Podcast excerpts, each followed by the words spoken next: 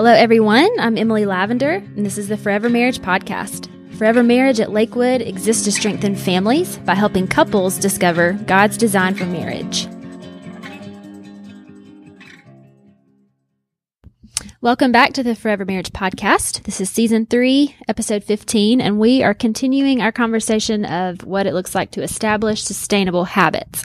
So we started off this conversation in episode 14, where we looked at um, the spiritual life. And so we're going to jump into relational, um, the relational part of our lives and what it looks like to have habits in that way. So Dawn? Yeah, that's right. The, the, you know, we're focusing now on habits and we talked about in the last um, episode how important habits are because they really establish the, the current, the direction that we're moving in.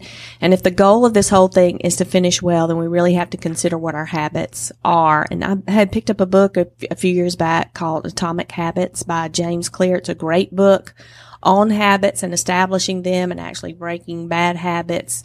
Um, and one of the quotes that he had, he said was, every action you take is a vote for the type of person you wish to become.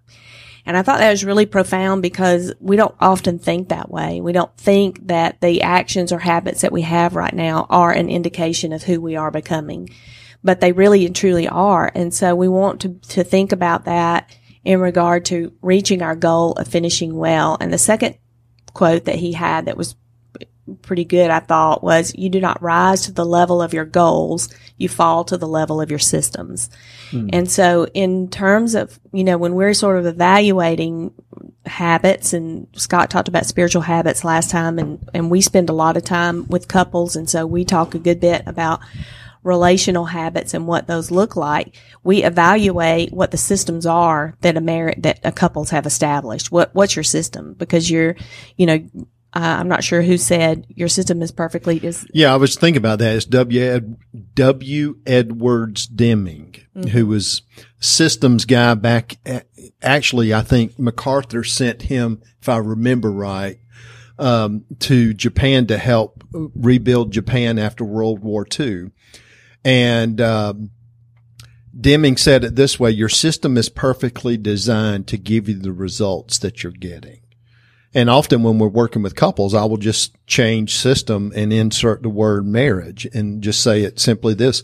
Your marriage is perfectly designed to give you the results that you're getting. So if you don't like the results that you're getting maritally, what needs to be changed systemically? Because you can't keep doing what you're doing and expect to get different results. I know that's called insanity. insanity. That's right. Yes. So today we're going to talk about relational habits. Yeah. So when we're thinking about relational habits, one of the key things, I think a word that first came on my radar was somewhere around 1996 while Dawn and I were in seminary out in Fort Worth, Texas, is this word intentional. Um, and when we think about our relationships, um, we we want to be, we want to sustain, we want to establish sustainable habits in our relationships. And one way we do that, we encourage you to be intentional about your connections and your conversations. Now, how do you do that? Dawn and I, Benji and Emily, we lead couples here at Lakewood through a process that's called Prepare Enrich. And in that process, when we're teaching couples how to have intentional conversations with one another, there's three points or three questions that they ask. And Dawn and I through the years have just boiled them down to uh, a more simplistic uh, way of asking these three questions. What's working? What's not working? And how can I help you? So in a relational sense, one of the things that Dawn and I will often do with each other at least once a week, hopefully sometimes more, is we'll ask those questions. It may happen today. We're, we're right now, we're recording in the middle of the day, about time for lunch. And I can feel my blood sugar dropping. So I'm getting on the verge of being hangry. And, but sometime I will probably today ask Dawn, I've summed up those questions into one question, which is what, hun? So how are we doing, girl? Yeah. So how how are we doing, girl? And when I say to girl to to girl, girl. hey girl, yeah. Does that bother you that I call you girl? Not at all. yeah, that's kind of my term of endearment. Makes me feel like we're 19 again on the campus of Georgia Southern. and I had hair, Mm-hmm. but see, you're. This is why we're not. You don't know that I don't have hair because you. They do now because you won't quit You talking revealed about it. That. Maybe I'm more insecure I'm about like, being bald than we- I really let That's on. right. I We're don't going to have to ask where that's coming from. We'll ha- I'm sorry. We'll have a therapy oh, session later. Oh, okay. So we were, yeah. So what were we saying? How you doing, girl? How you doing? How, how are we doing, girl? Emily How you said in her best Joey Tribbiani. really. How you doing, girl? M's been watching too many Friends episodes with Benji. How you doing? That's how I hear it. Oh my lord. Um, so, what we're talking about though is how are we being intentional in our conversations? And so, when today, if I ask that question of Dawn on the way to lunch, here's what I'm getting at, guys. And I want to really encourage in this because we're talking about being, um, habitual, establishing habitual patterns that are sustainable in our relationships with intentional conversations. And so when you're asking these three questions, what's working for us? What's not working for us? How can I help you? One of the things we attempt to do, because this is about me and Dawn, Benji and Emily, you and your partner. It's not about these four things. It's not about the kids. It's not about your calendar, which it may be though, to some degree. It's not about the career and it's not about I just want the cash. Yeah. Yes, the cash. Because inevitably when we talk about things, we're going to revert to our kids' cash calendar career. Um, but what we want to do is talk about us. How are we? How are Scott and Dawn? How are Benji and Emily doing? Yes. So when we have that conversation and we know, okay, we need to not be talking about the kids, the cash, the calendar, the career. That means we're not relaying information like factual information mm-hmm. or even opinions about that. But sometimes I've got some feelings or needs in those categories. Those are the things that we need to talk about. Um, is getting down below the surface a little bit more to say, how are we doing, Scott and Dawn? Because honestly, listen, Scott and I could talk.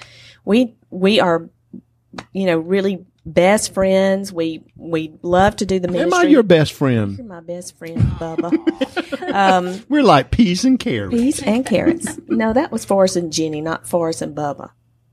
No. Yeah, that's right. Forrest and Jenny were like peas and carrots. Yeah. I thought Forrest and Forrest and Bubba Bubba, were- were, peas and carrots. You're my best friend, Bubba. You're my best I friend. don't know Forrest and Bubba. What's You that? didn't see Forrest Gump? oh, Forrest Gump. oh, same thing. Yeah. Okay. Anyway, I promise. Okay. You all can give us feedback on this and verify, but Yeah. we digress. Anyway, we could spend a lot of our time talking about the things that we love, like ministry and people and the work that we get to do around here and all of that, and think that we're doing relationship work. We mm-hmm. are not. That's not how Scott and I build our marriage and our mm-hmm. personal relationship. We have these intentional conversations weekly of so how are we doing where we are really getting down beneath the surface of that and having deeper conversations that are are the ones that really do strengthen our mm-hmm. relationship. And those generally revolve around feelings and needs. Yeah, that's right. That's right. And sometimes it may just be, we may just be processing, guys, the rhythm of life, the busyness of life. Um, as, as Dawn is saying, it's, it's getting down to what we're feeling about ourselves or feeling about us as a couple or what are the needs. It may be, cause listen, and this is going to lead into the other, the second aspect of, of the relationship is, is giving others the benefit of the doubt. Okay. And so here, here's, I'm going to tie it together here. When Dawn and I are having these intentional conversations with one another, one of the things that we want to do is give each other the benefit of the doubt. So Dawn might say to me in this conversation with regard to what's not working for her or how I can help her, she may say to me, honey, I know it's not your heart, but, and she will lead into whatever the but is. I'm feeling or I'm needing. It may be I'm feeling overlooked right now or I'm feeling I'm not a priority to you or I feel that others are a greater priority to you than I am, whatever that is. But she's she's being uh, strategic with her language in that she's giving me the benefit of the doubt. That's the second aspect here of of the relationships where we're atta- uh, uh, seeking to establish sustainable habits is is to give others the benefit of the doubt. Um, years ago, I read the book by Emerson Eggerichs. If you've not read it, I encourage you to read. It's called Love and Respect one, I would say this, ladies, because 70% of you listening are ladies. I will say this. If you want to grab that book, I would encourage you to get the leather bound. It's almost more of a, cause the book itself is pretty thick. Now, if you and your spouse want to read it, um, you might get better with him just listening to it or something like that. But there's a devotional that they put out that you can get leather bound. It's called the Love and Respect Experience. And I'll get him to tag that in the, post that in the show notes. What that does, it breaks it down into like uh, weekly devotionals. I think there's 50 something devotionals in there. But Emerson Eggerichs talks about, um, in that book, and I had never picked this up before in reading Proverbs 11, 27. But he talks about the principle of goodwill. And he, he says it this way, um, with regard to goodwill in, in relationships. Solomon says in Proverbs 11, 27, this comes from the NIV. He says, he who seeks good finds goodwill. He who seeks good finds goodwill, but evil comes to him who searches for it. Now, what's the context here of giving others the benefit of the doubt? If M is giving Benji the benefit of the doubt, she's going to seek good. She's going to, she's going to go mentally in the sphere of Benji's heart for me is good. So when he said this to me or when I felt overlooked by him, I know that was not his intention. I know that was not his heart. She is giving Benji the benefit of the doubt. Conversely, if Emily is not giving Benji the M- the benefit of the doubt, she is going to see evil intent. Well, he obviously meant this when he said that, and she can take it personally or she can be offended by it. And it may not be Benji's heart at all. He didn't mean for her to hear it that way. But that's what we're saying here, guys. If we want to establish relational habits that are sustainable, one that we have to get embedded in our marriage, especially, is that we're going to give one another the benefit of the doubt. Now, let me say this. The caveat to that is this. If Dawn is going to assume and work from the presumption that my heart for her is good, what's imperative for me? It needs to be good. My heart needs to be good. My actions, my behaviors, my attitudes, my words, the things that I do, the habits of my life need to consistently convey to you, Scott's heart for me is good. Because if I'm inconsistent in any of that, my actions, my behaviors, my attitudes, my words towards you, it's going to leave a shadow of a doubt in you. I'm not sure it is because yeah. he's not consistently showing that. Yeah. I think one of the, the, the strongest way that we can build confidence in our partner that our heart for them is good is to consistently make our wrongs right with them is yeah. to be really good and the big things and the small things to be able to say, I was wrong. Will you forgive me? Um, I'm sorry. about what I did, of, of taking personal responsibility for the things that we do and say that are hurtful and that are uh, sinful or that are wrong or that are damaging and be able to com- seek that forgiveness and restoration with the other person. When we do that, then you're more likely to believe that my heart for you is good. Mm-hmm. When I demonstrate humility, when I seek to make the things that I, or when I look at my own personal self, my own responsibility and assume it and take responsibility for it and seek to make that right with you, you're, you're going to feel more, you know, you're going to have more confidence in the fact that my heart for you is good. If I just treat you any old way I want to, if I um, sin against you and hurt you and never take responsibility for that, you're not going to think my heart for you is good because my heart for you is not good. My heart for myself is good. You, you know, or like I just think, okay, I just am going to cover myself. I'm going to just take care of myself. Doesn't matter how I treat you, but it does matter. And I want to be able to build the help build the confidence in you that my heart for you is good and making these wrongs right is a really important way to do that. Yeah. So what we're talking about here, guys, we're talking about establishing relational habits that are sustainable. And we've said the first one is to be intentional about your connections and your conversations. We've given you the three questions. We've said secondly, to give one another the benefit of doubt. And then third, what Dawn just alluded to is we want to make wrongs right. Jesus said it this way in Matthew 5, 23 and 24. He said, so if you are offering your gift at the altar and there you remember that your brother has something against you, leave your gift there before the altar and go. First be reconciled to your brother and then come and offer your gift. In other words, Jesus is saying this, Hey, Scott, listen, it's more, and this is Scott paraphrasing. So just take it for what it's worth.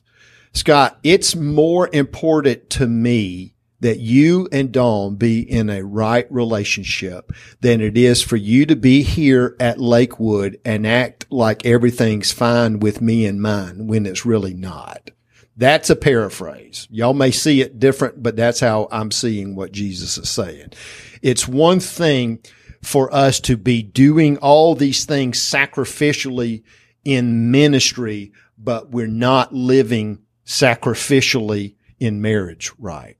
Do you see it different? No, I don't. I, Yeah. I, I see it just like that. Okay.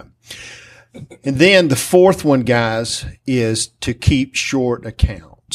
Now, what do we mean by that? Um, in the NIV in 1 Corinthians 13, 5, many of you who were married, you probably had 1 Corinthians read at your, your, uh, wedding or your, the pastor spoke something of it. 1 Corinthians 13 is commonly known as the love chapter. And this is really where Paul kind of creates and, and states a treatise of what love is and what love is not. But in verse 5 of 1 Corinthians 13 in the NIV, he says it this way. Love keeps no record of wrongs. So if we want to relationally have sustainable habits, one is that we're going to have to keep short accounts with one another. Now, what does that mean? It means that Benji and Emily do not keep a, a tally of each other's wrongs or that Benji does not keep a scorecard of what he has done for Emily versus what she has not done for him. That gets into what we call contractual uh, relationships.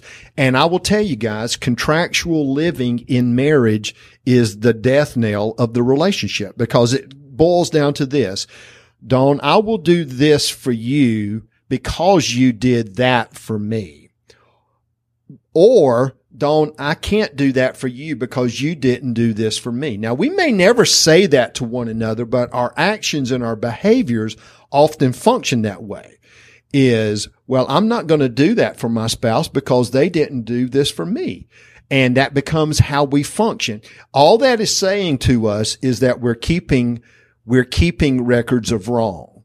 But Paul says in 1 Corinthians 13, love keeps no record of wrong.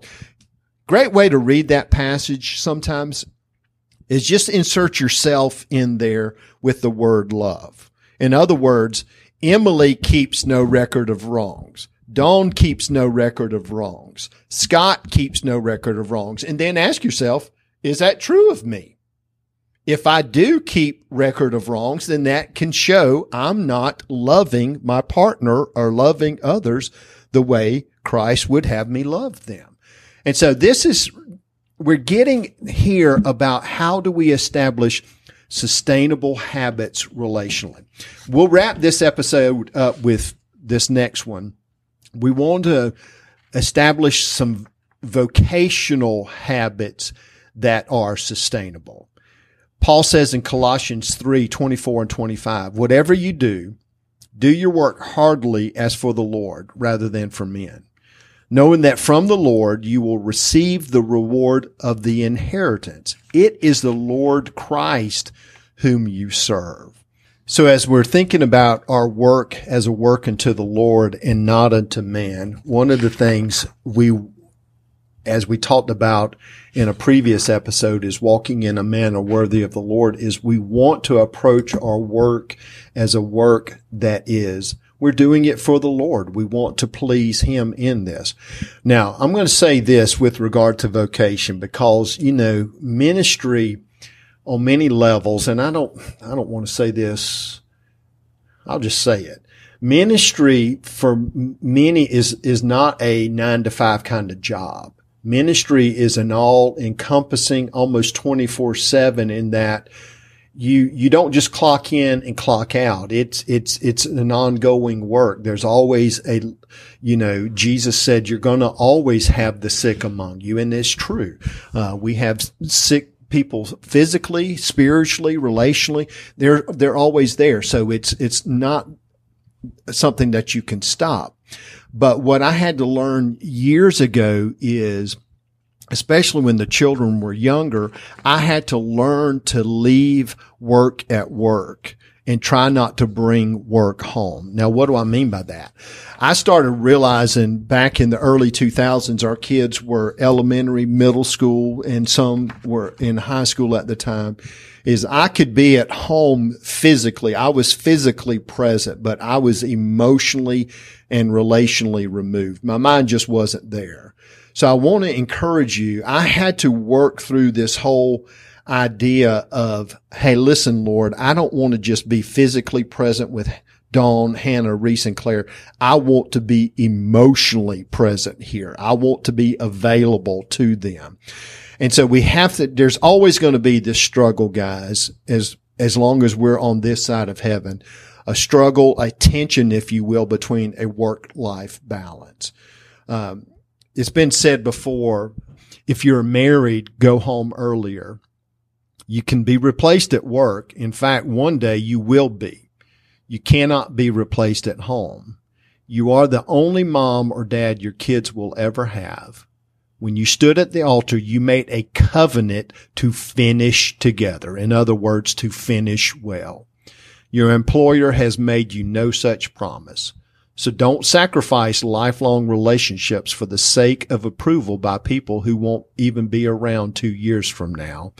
That's a bad trade. And I think that's a very wise statement. As we approach our work, we want to do it heartily as to the Lord, not for the approval of men. Now, I want to say this. Be careful of getting all of your emotional love needs met through work. Because if you think about some of our emotional love needs of acceptance, affection, appreciation, approval, and or attention, those five emotional love needs, acceptance, affection, appreciation, approval, and attention. I found this out from personal experience. What you can do is at times, if you perceive you're not getting and or receiving one or more of those emotional love needs at home, you'll eventually try to find them elsewhere. And I find for both men and women, many of us can find that at, at work. I found this actually from myself in the early nineties when Dawn and I were in our most toxic state. I was leading in a uh, voluntary role worship in our small church in Statesboro, Georgia. And I could stand on the platform on the Sunday morning leading worship. And through just the leading of worship, I could find, Hey, I am finding emotional love needs being met uh, by the appreciation, the attention, the affection, the acceptance, the approval that I am getting from both our pastor and the people in the pews. I am getting emotional love needs met here. And it became, I, I did not realize this guys until years later. What I was calling worship of God was really for me, it was really idolatry because I was making the worship experience about me because I was using the worship experience to get my emotional love needs met.